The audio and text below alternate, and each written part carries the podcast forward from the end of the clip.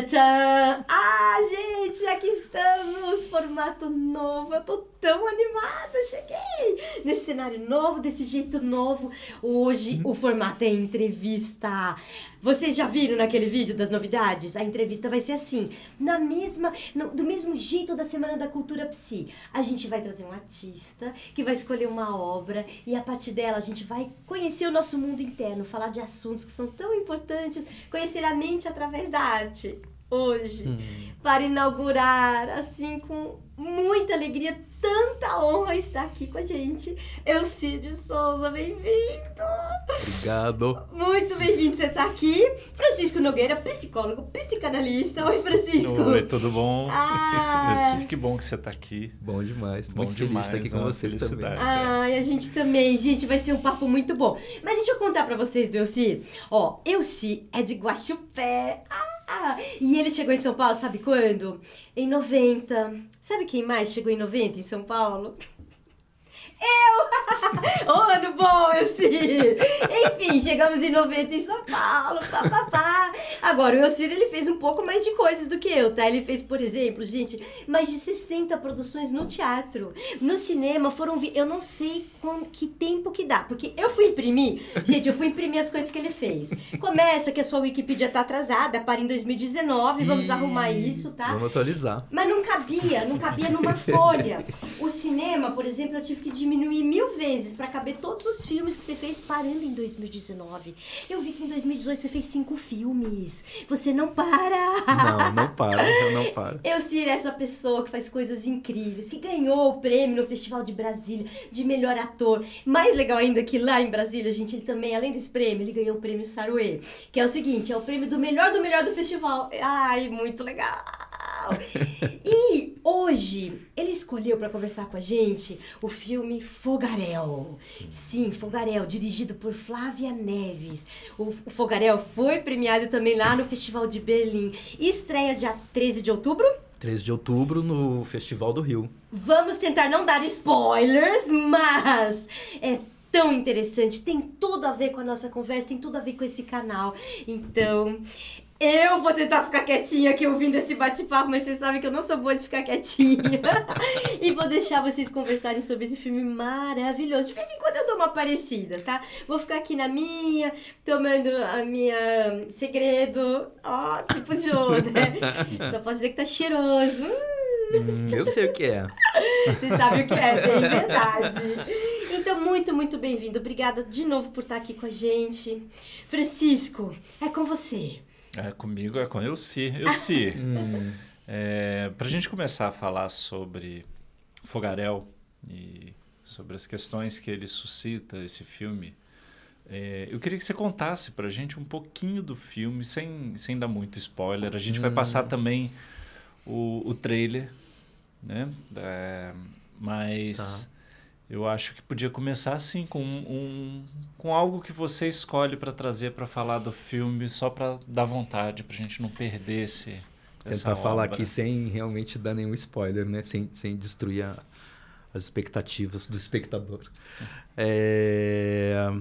Fogarel é a história de uma, uma garota que volta para sua cidade natal, que é em Goiás, Goiás Velho. E porque a mãe dela, ela tem uma mãe adotiva que levou-a para viver nos Estados Unidos.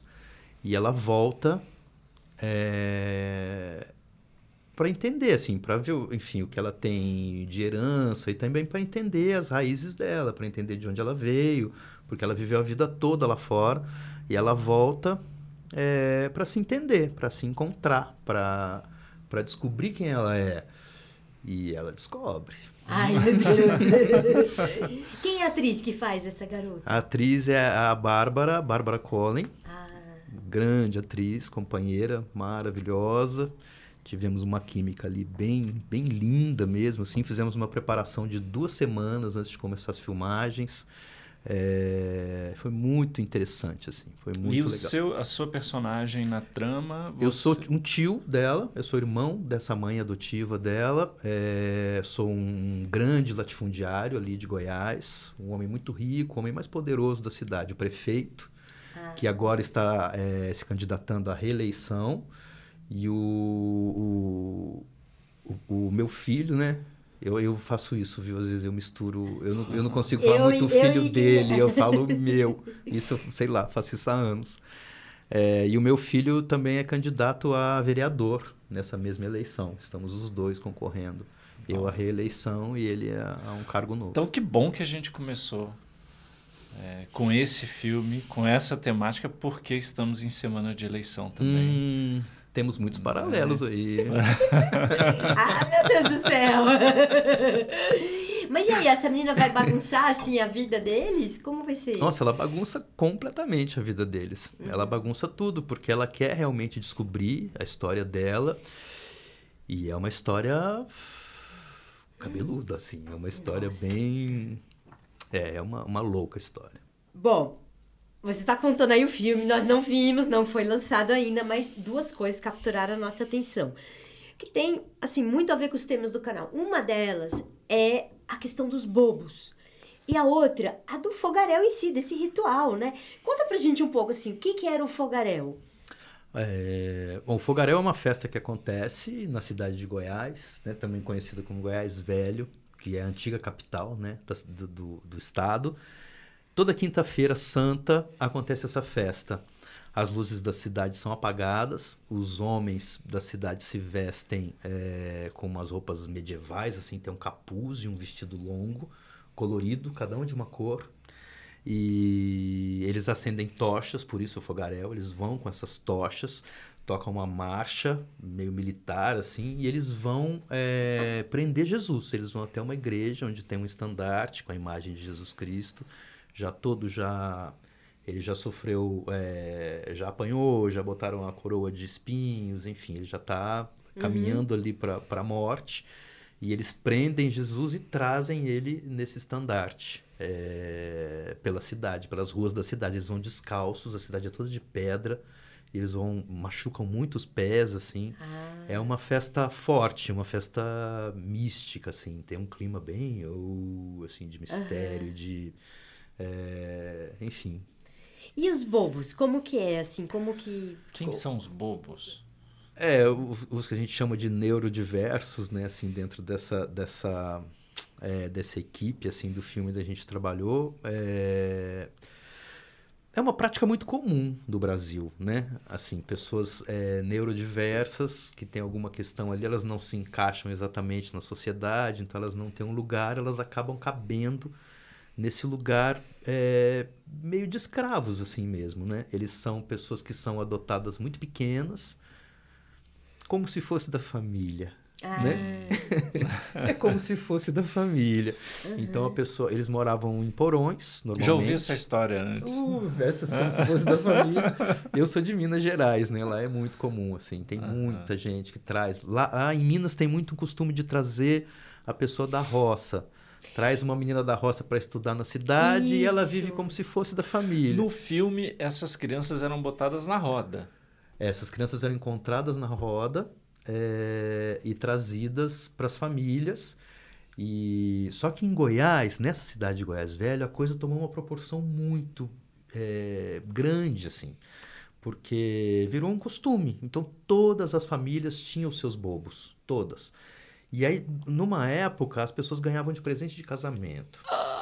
Então, é, a gente casava e ganhava um casal de bobinhos, como eles falavam, um homem e uma mulher, que trabalhavam, iam para casa, faziam todo tipo de serviço, trabalhavam como escravos, assim, até ficarem velhinhos. Quando eles não serviam mais para trabalhar, eles eram colocados num asilo. Hum. É, a Flávia, que é a diretora do filme, ela foi fazer um outro trabalho lá, e ela é de lá. Dessa cidade. Ela é de lá, é. Ah, E ela foi fazer um outro trabalho lá e ela acabou descobrindo essa história dos neurodiversos e ela foi se aprofundando nessa história e ela acabou Corajosa descobrindo ela. que era a história dela. Ela é mais corajosa ainda.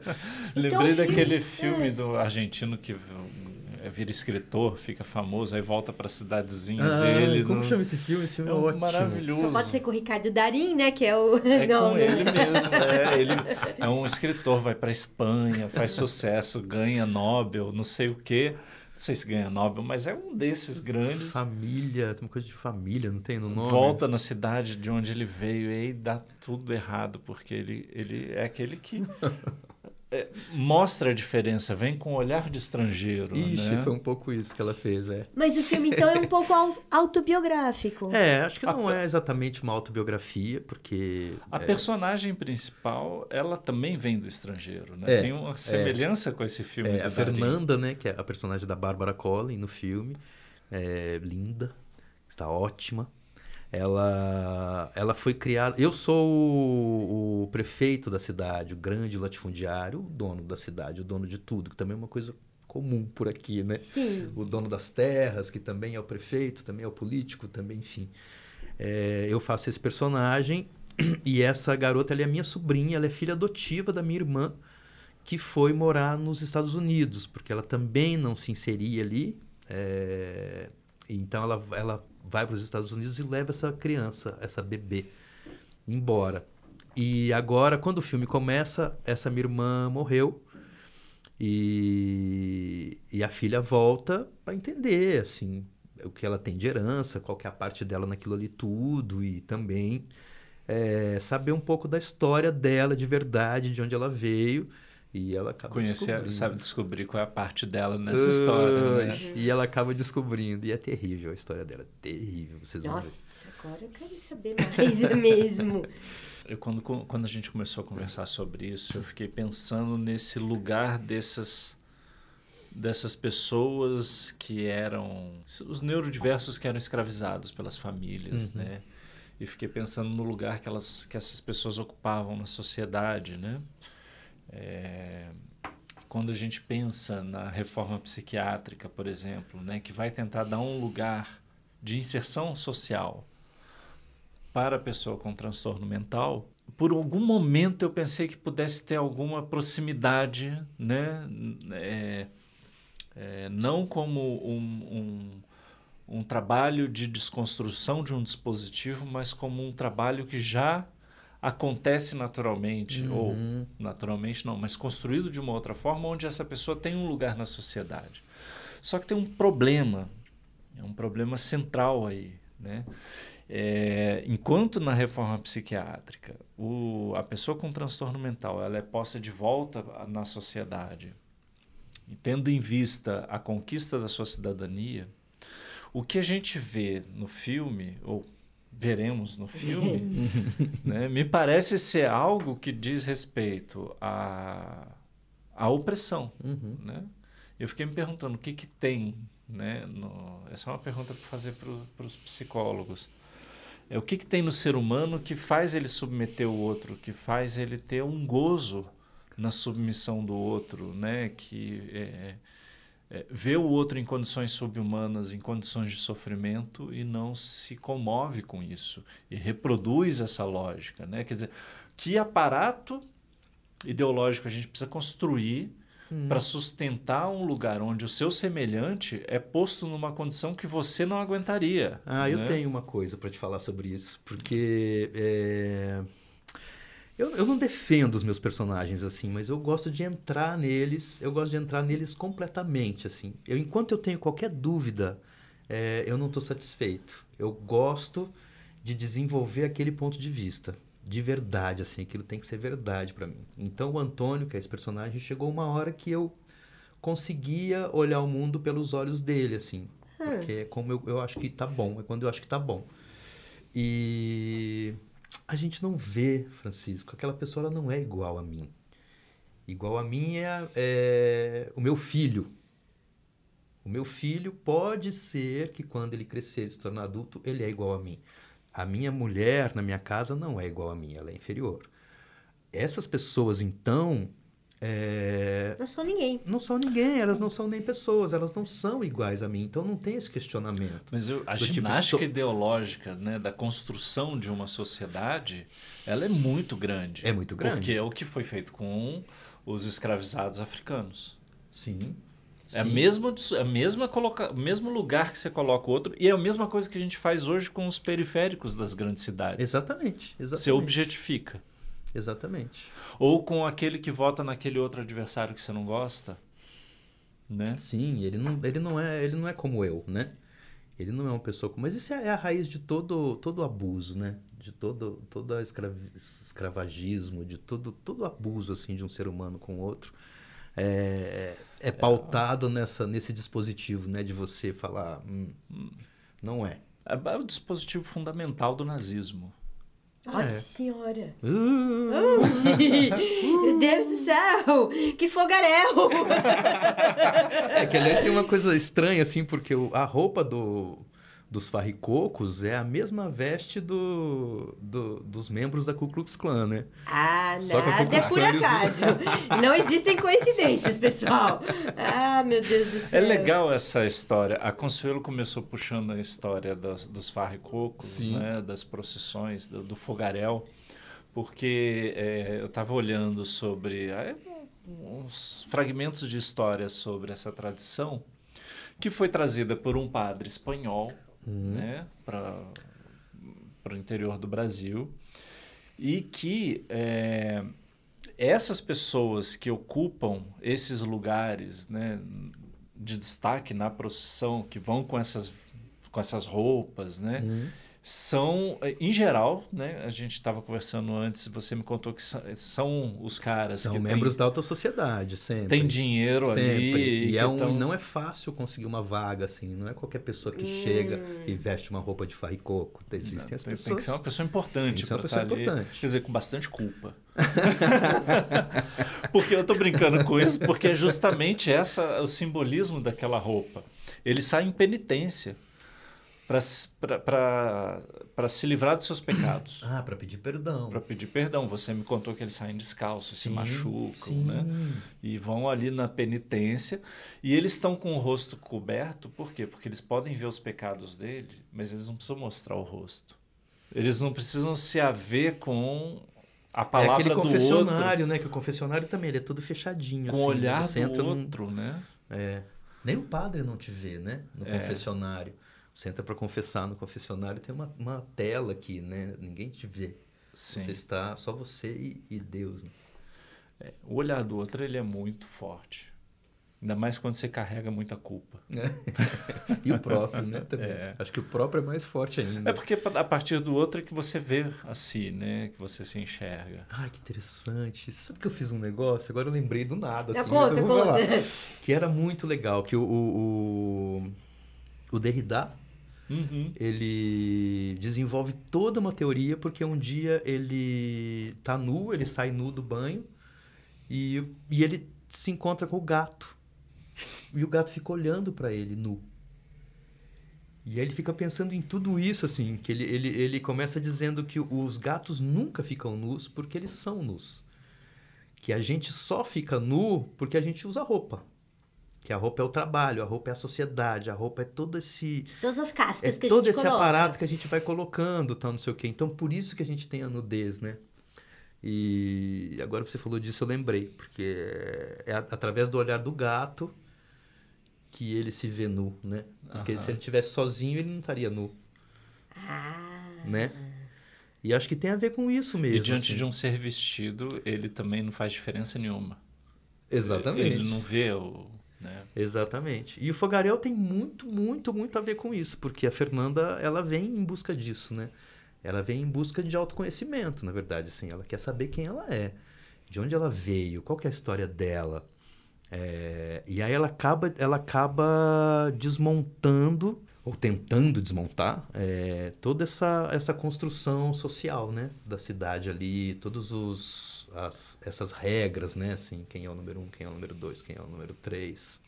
Ela meio que desestrutura. Ela coloca, tudo. assim, os, as pessoas diante daquilo que de repente é absurdo. É isso que ela faz. Uhum. É Esse é o olhar do gato, né? Do ficar, estrangeiro. Ficar atento aqui, lá, exato, exato. Ficar atento aqui para não dar spoiler, mas ela, ela escancara. Uhum. Ela escancara. Quando ela começa a descobrir tudo, ela chega uma hora que ela revela. Porque é engraçado isso, né? Que a gente sempre acha que é o outro. E, né? e aí alguém vem e mostra, não, tá em você. Tá em você, é o seu jeito, é o seu olhar que tá fazendo isso. A gente está falando disso aqui o tempo todo, né? Na verdade, porque também só, só é possível é, escravizar alguém, só é possível abusar de uma outra pessoa se ele é outro, né? Se ele não é como eu. Uhum. É. Né? A partir do momento que eu reconheço o outro ser, é, eu não posso mais fazer. É, não posso mais tomar esse tipo de atitude, né? A gente estava conversando sobre o, o- Acho que vale a pena contar, né? Do, do, do projeto Querino. Ah, vale a pena, momento merchandising. Nós estamos apaixonados. Esse merchandise é gratuito, aliás, porque voluntária. É, voluntário e Porque gratuito. é muito importante que todos conheçam esse, esse A podcast. gente quer que o mundo inteiro ouça Projeto Querino de Tiago Rogero. É um Indicação podcast. de, do senhor Elcir de Souza. Eu, Cid de. Souza, nos abriu essa porta para este podcast incrível que fala sobre a história do Brasil como você nunca ouviu ela sendo contada antes. Gente, é realmente incrível, é realmente incrível. É, porque eu acho que né, você está falando desse, dessa pessoa que volta para se reaver com o passado, para se encontrar no olhar do outro. Quer dizer, é, o que a gente está descrevendo aqui é um processo que eu vejo a- acontecendo no divã. Uhum. Né? E eu acho que o Brasil precisa ir para o divã. eu entendo completamente o que você está falando, concordo muito. É, é nessas, nessas, é, é, nessas produções que a gente encontra esse, esse Brasil que não se havê com seus próprios problemas, com suas próprias questões estruturais, né? É. Não se a ver com o seu passado, vem, vamos dizer. E, e reproduz uma lógica escravagista, né? A gente passa paninho. A gente passa pano. A gente passa pano até pra gente mesmo, né? Nesse sentido. Ah, mas é... eu sou craque nisso. Não, eu não, eu não, eu não faço Ah. isso. Ainda bem que eu tenho minha analista para falar, ó, meu amigo, Não não, é isso vai não. por aí não. Não é isso, não. Eu também, na terapia, quando a terapia termina, tinha eu falo assim, tô com ódio de você, vontade de matar. Obrigado, hoje foi o melhor dia. Quanto mais eu fico com raiva dela, mais eu acho que Você tá vê que a pessoa mais evoluída aqui é a Consuelo. Ah, sem dúvida nenhuma. Sem dúvida Claro que nenhuma. sim! ah, gente, enfim, né? Mas por que, que você, tava, você ia puxar que linha agora? Que, que fio do novelo? que a gente está puxando pano há 500 anos. Né? Passando pano, Passando no caso. pano. Puxando pano. Ato falho, ato falho. Não, mas é verdade. E, e por isso que eu perguntei se no filme ela, ela mostra, né, pra eles algo, porque a gente não tá vendo as coisas que a gente precisaria ter visto. E Projeto Querido mostra muita coisa que a gente poderia ter visto, né? Deveria É. olhar. Não, o Fogarel é exatamente isso. Ela traz isso e ela e ela ela traz para toda a família assim. Ela ela traz a revelação. Uhum. Ela traz a luz ali, porque enfim. Não posso contar. Não posso contar, Não vou contar. contar, porque... Ai, É, me veio uma cena assim, eu quase fui, falei a cena inteira, não, mas melhor essa cena não, não, melhor dá, essa não, cena eu não não. posso contar, vocês têm É. que ver. Mas Puxa olha, vida. uma coisa que eu gosto muito, é, eu fiquei curiosa para assistir o filme para ver como é que os bobos, que são os neurodiversos, né, como é que eles circulam ali naquela sociedade. Por quê? Porque, claro, o filme denuncia é, eles sendo né, escravizados, digamos assim. Mas tem uma coisa que eu acho que é muito interessante que eu aprendi com o Francisco, que é a nossa dificuldade de lidar com o bobo, com o louco, com aquele que é diferente numa certa sociedade. Aí ele conta, conta aquela história para você do, do cara do Piauí, do, do, Do Edmar Oliveira, né? Isso. Edmar Oliveira é um, é um psiquiatra maravilhoso, trabalhou na reforma psiquiátrica brasileira, é muito competente, muito inteligente, e ele é do Piauí, do interior do Piauí, né? É, acho que ele passa um tempo em Teresina e tal, mas ele vai parar no Rio de Janeiro e, e ele escreve sobre, ele começa a escrever alguns livros é, é, que não são científicos, né? são, são livros de histórias, né? mas onde ele vai apresentando a história da psiquiatria, né? É, a história da formação da instituição da loucura. E, e tem um momento de um livro que me marcou muito, que de vez em quando eu falo sobre ele, que é esse onde é, ele era criança no interior do Piauí e na cidade que ele morava tinha um louco, Hum. um louco que vivia na rua, né? doido varrido. E aí todo, do- todo dia quando as crianças saíam da escola, elas iam mexer com esse doido, provocar o doido, né? E mexer com ele e tal. E ele ia ficando eh, sendo provocado, ele começava a, a ameaçar as crianças e ficava aquela tensão ali. as crianças começavam a atacar pedra no louco e o louco começava a correr atrás das crianças. Hum. O bonito da história é que ele conclui dizendo que nenhuma criança nunca acertou uma pedra nele e ele nunca pegou nenhuma criança. Hum. Né? Então, é, é- eu acho bonita essa história porque mostra que existe um lugar para a loucura na nossa sociedade. Existe essa possibilidade, né? Porque em sociedades tradicionais, essas pessoas tinham um lugar. Ou era o palhaço, ou era o, o sábio, ou era o pajé, ou, ou era alguma coisa. Né? Ele tinha um lugar, ele desempenhava uma função social muito determinada. E nessas sociedades mais modernas ou semi-modernas do interior do Brasil, também tinha, né? Ele de certa forma era mantido pela comunidade, ao mesmo tempo ele ensinava uma lição moral para as crianças, né? De respeito, de reconhecimento do outro dentro Sim. da sua diferença, né? Mas onde o outro, diferente ou não, ele faz parte da minha experiência de vida, né? Então A gente perdeu completamente isso. É. é, é um apagamento desse lugar de aceitação que eu acho que vem sendo reproduzido, ou de um apagamento do lugar de reconhecimento do olhar do outro, de reconhecimento do próprio outro, que vem sendo reproduzido por alguma estrutura ideológica há muitas, muitos séculos pela sociedade ocidental e o Brasil é muito, infelizmente, é muito bom nisso. Ah, mas é, eu acho que isso tem a ver com tudo, né? Assim, porque é, como é que eu vou ter um- uma pessoa escravizada, né? Se ela é como eu.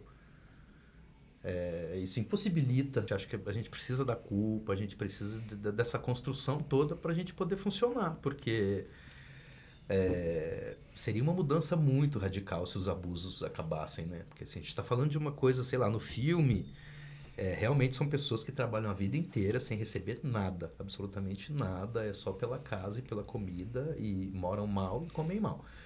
Isso realmente é o horror, mas a gente tem muitas é, muitas variações desse mesmo tema, né? Assim, é muito comum as pessoas ganharem pouco e trabalharem muito, meio que quanto mais a pessoa trabalha, menos ela ganha, né? Não, e o E- Brasil, o brasileiro ser o- o- alguém que valoriza tanto bem material e tão pouco serviço. Sim, sim. Eu vou te falar que eu, eu, eu no, no, meu, no meu meio, assim, onde eu vivo, às vezes eu sou muito estranhado, assim, porque algumas pessoas estranham que eu converse com as pessoas. Ah, É, tem algumas pessoas é, da minha convivência, amigos, pessoas que eu gosto e tudo, que estranham é, você conversar com um motorista, você ter amizade com a sua faxineira, que é uma pessoa que todas as semanas passa um dia na sua casa limpando tudo que a sujeira que você faz. Você fala, gente, ela é a minha melhor amiga. O que, que eu vou ser dela? O que, que eu vou ser dela, assim? Tem, tem uma, uma, uma amiga que trabalha lá em casa, é, que ela me chama de filho. Ela me chama de filho, no mesmo tom que ela fala dos filhos dela, ela fala de mim também. É, Como é que eu não vou ser amigo dela? E algumas pessoas estranham, assim, até já me falaram, é, você vai dando muita liberdade para essas pessoas. Essas pessoas, essas pessoas, elas não são uma pessoa como a gente, né? Elas são essas pessoas, são outras pessoas, Uhum. né? aham. É, é muito mais complexo, né? É uma sociedade inteira construída dessa forma. Talvez todas as sociedades humanas hoje, algumas mais, outras menos. A nossa é muito, né? O A Brasil nossa é muito, é Brasil é muito. E o projeto Querino faz a gente ver como isso tá desde o berço, né? Da estrutura. E aí você vai vendo o quanto a gente não se libertou dessa história, né? É impressionante. Ô, ô, ô Elci, Hum. o que do filme, assim, mais te pegou, assim? Você pensar assim, passei... Quanto tempo você ficou gravando? Ah, eu não lembro. A gente fez umas duas semanas de preparação e talvez um mês de filmagem. Como que você aí, saiu, foi curto, assim? Foi curto. É, mas como você sai de- dessa experiência? Cara, pra mim foi uma experiência é, quase mística, assim, porque teve esse olhar, porque na verdade o Antônio é, é o oposto de tudo que eu acredito, né? E eu consegui é, olhar pelos olhos dele, assim, isso me ajudou muito, me ajudou muito a, a não julgar essas pessoas, porque também é uma outra coisa que eu acho que é um erro, assim, é você ver o opressor e você já fala, ah, opressor! Uhum. Ah, e você responde a ele com vingança e com ódio. É, e eu entendi que não, que esse é um cara que ele, ele merecia um acolhimento, assim, de certa forma. entendeu? ele poderia ser acolhido. É, ninguém nunca falou com ele. É uma pessoa que ninguém nunca conversou. E aí eu aprendi a fazer isso, assim, porque eu sempre fui muito brigão, assim. A injustiça sempre foi uma coisa que me deixou muito, é, às vezes até cego, assim. Eu vi uma injustiça, muitas vezes eu fiz isso. Alguma injustiça eu vou lá e, ah, e me meto, às vezes, no assunto. E, é, e aí o Antônio me ensinou a olhar um pouco melhor, assim, a prestar um pouco mais de atenção e ver o que está acontecendo ali, porque existe o opressor, existe o oprimido, os dois estão trabalhando. O, Tem um jogo ali. É um jogo. o Foucault diz que a gente, o homem nasce no já começado das coisas. Ah, né? Então você já é um produto quando você nasce. Você já, né? já é continuação de uma história. exato. Não é a sua história, Exato. né? Então você já nasce dentro de um contexto e você vai a partir daí é, se construir ou desconstruir, né? É, de acordo com as possibilidades também que surgem, né? E, mas quando você fala desse opressor, né, que nasce num já começado, num já estabelecido, e ele acaba sendo alguém que reproduz a opressão, né? E é interessante esse ponto, assim, é... o, o que me o que me, me perturba nisso é assim, né? É porque a gente não vai justificar também passar pano. Não, não, não podemos. Mas ao mesmo tempo, né, é, a gente precisa se perguntar onde é que é, é, isso toca a pessoa, onde é que a gente se toca, né, uma vez que a gente pode enxergar Uhum. a opressão que a gente reproduz. Né? Porque para não passar pano para esse opressor que você representou é não passar pano para o opressor que eu represento também. Sim, exato. Né? Aí eu acho que é um pouco assim, quando você fala do. É o Foucault que falou, a gente já nasce nos já começado, me deu um alívio. Alguém já começou isso pra mim, desculpa aí, mim. entendeu? Fiquei aliviada. Mas o ponto é justamente você não sentar e falar, ah, já tava assim, né? E aí é isso que você tá falando que a Fernanda, a personagem, faz. Eu vou olhar, eu vou olhar pra isso. Ela faz isso no filme e a gente podia fazer isso neste país. Botar a pátria no divã. Gostei desse, dessa ideia, É boa imagem, né? É boa Não, depois imagem. desses anos que a gente passou, a gente precisa botar a pátria no divã, porque Então, a pátria. Eu acho isso. Eu acho. Eu Porque a acho... pátria é mãe, que é pátria, Hum. mas é mãe. Pater, mãe. É pátrio, né? De, de pai, De pai, né? mas é mãe. mas é mãe gentil. Ela passa a mão na cabeça do filhote. O que tem nessa caneca aí, Francisco? O que você ia Peça, falar? Eu mãe, sei. Só precisa- eu tô com o meu drink exposto.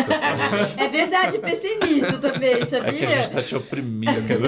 Quero uma canequinha. Tá bom, vai. Eu tô igual o, o cara lá da procissão, né? Olhando meus Total. pecados, mas não mostrando pra ninguém. Eu tô igual o Jô Soares, gente, é homenagem.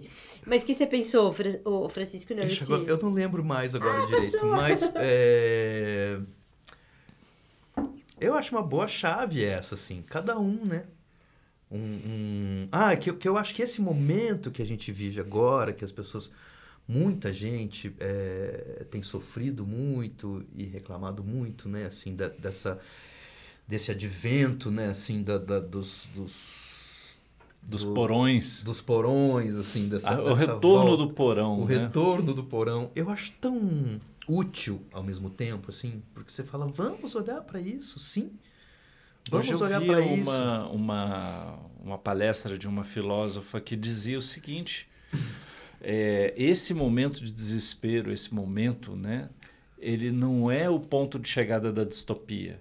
Ele é o ponto de partida para a utopia. Exatamente, exatamente. Do mesmo jeito que eu acho que a solução para a opressão é isso que você falou, é eu me olhar e descobrir onde é que eu oprimo, né? Onde é que eu abuso? Onde é que eu sou vingativo? Onde é que eu, onde é que eu estou agindo por ódio? aí resolve. A né? gente Porque falou eu sobre ficar olhando ódio, pra né? você, é, É. eu ficar te olhando e te acusando, realmente não vai, vai Ah, te gerar muito mais ódio. fácil. Fácil e não resolve. Mas né? muito mais fácil. Se a culpa é minha, eu boto onde eu quiser. Exatamente. Ai, que tomara que a gente possa fazer isso Mas eu acho que agora. isso como nação também, né? Isso que eu tô falando do Mas indivíduo, como nação, a gente fazer sempre como foi nação. muito primitivo nesse sentido, assim, muito regredido psiquicamente, porque o nosso ódio a gente projeta e põe dentro do outro. Exato. A nossa frustração, a culpa é do outro. A, é- a- a nossa vingança, né, é porque o outro. Quer dizer, a gente tem sede de destruição, de opressão, de violência, de vingança. É uma, a, a história do Brasil ela é cheia de sangue Sim. né? Mas é sempre com uma boa desculpa, com uma boa né, Mas será que isso é um justificativa. privilégio nosso isso é do homem? Porque. Eu acho que, Acho esse- que o brasileiro países- fez direitinho. Eu acho que né, às vezes essa- esses países mais maquiados, assim, que você fala assim, não, existe, existe um país onde tudo funciona e é tudo maravilhoso. Eu já me perguntei, assim, eu já falei, onde é que. é, Pra onde vai, né? Não, e onde é que estão as Cadê pessoas, que, as esse? pessoas que trabalham de verdade para sustentar tudo isso aqui, entendeu? Porque é lindo, tem uns lugares que você chega e fala, gente, a cidade é limpa e é linda e é silenciosa e todo mundo tem direito a tudo e todo mundo tem acesso a tudo. É, Tem alguma coisa estranha, né? Alguma coisa, algum lugar, algum, em algum lugar está essa essa coisa que você está falando que existe aqui, né? Ai, gente, o papo tá bom, mas, mas, eu acho que tá, a gente pode ir se encaminhando, porque eu também tô ficando ansiosa, já tô querendo saber o final do filme. Eu tô pra perguntar, afinal de contas, e é melhor não. Não, Vamos favor, ter que aguardar. Ô, Círio, a gente tem um jeito de terminar assim que a gente inventou agora, nos novos formatos, que é assim, ó. Se o meu mundo interno falasse, neste momento ele diria o quê? É surpresa, te peguei de surpresa. É, estou muito feliz de estar aqui com vocês. E isso. Ai, que bom. Meu mundo interno diria isso. Muito feliz mesmo de estar aqui. É um, é um- o trabalho de vocês eu acompanho já há um tempo e eu acho muito legal, muito interessante mesmo. E muito contente de participar e de vê-los, como sempre. Que bom. Eu acho que o meu mundo interno falaria a mesma coisa. Meu mundo interno tá quase chorando de alegria, na verdade. Ai, que coisa boa. O seu mundo interno diria Meu o mundo quê? interno tá aliviado. Ah, Tá, tranqu- tá mais tranquilo agora, você né? tava preocupado, né? Tantas Nossa, tanta coisa. coisas. Eu, Ciro, aqui ao nosso lado, a responsa, gente. Muita responsa. É, né? Uma primeira vez, assim, com convidado, né? É. Assim, no- nesse formato, né? Não é, não é pouca coisa. É isso. Então, olha, muito obrigada, Elci, de Obrigado, novo. Elci. Tá? É incrível poder conversar com você sempre, sempre. É uma alegria. Obrigada por estar aqui com a gente. Obrigada a você que está aí assistindo, tirou os minutos da sua vida para ouvir a gente conversar. Muito obrigada pela sua companhia. E até a próxima entrevista ou próximo episódio, toda terça-feira, no canal Relações Simplificadas. Assistam as entrevistas e assistam também o filme Fogarel. Não percamos, 13 de outubro nos cinemas. Beijo, gente. Imperdível. É, não, 13 de outubro estreia no Festival do Rio de Janeiro. Então, 13 e 14 a gente já tem planos. Fogarel no Rio de Janeiro. Oba! Ah, vamos. Depois a gente descobre, tá? A gente publica quando for sair nos cinemas. Mas vamos primeiro pro Rio de Janeiro. Muito obrigada pela sua presença, pela sua companhia mais uma vez. Obrigada, Cid. Obrigada, Obrigado, Francisco. obrigado, Obrigado. Consuelo. Obrigado, Francisco. Obrigado a todos. Tchau, gente. Tchau.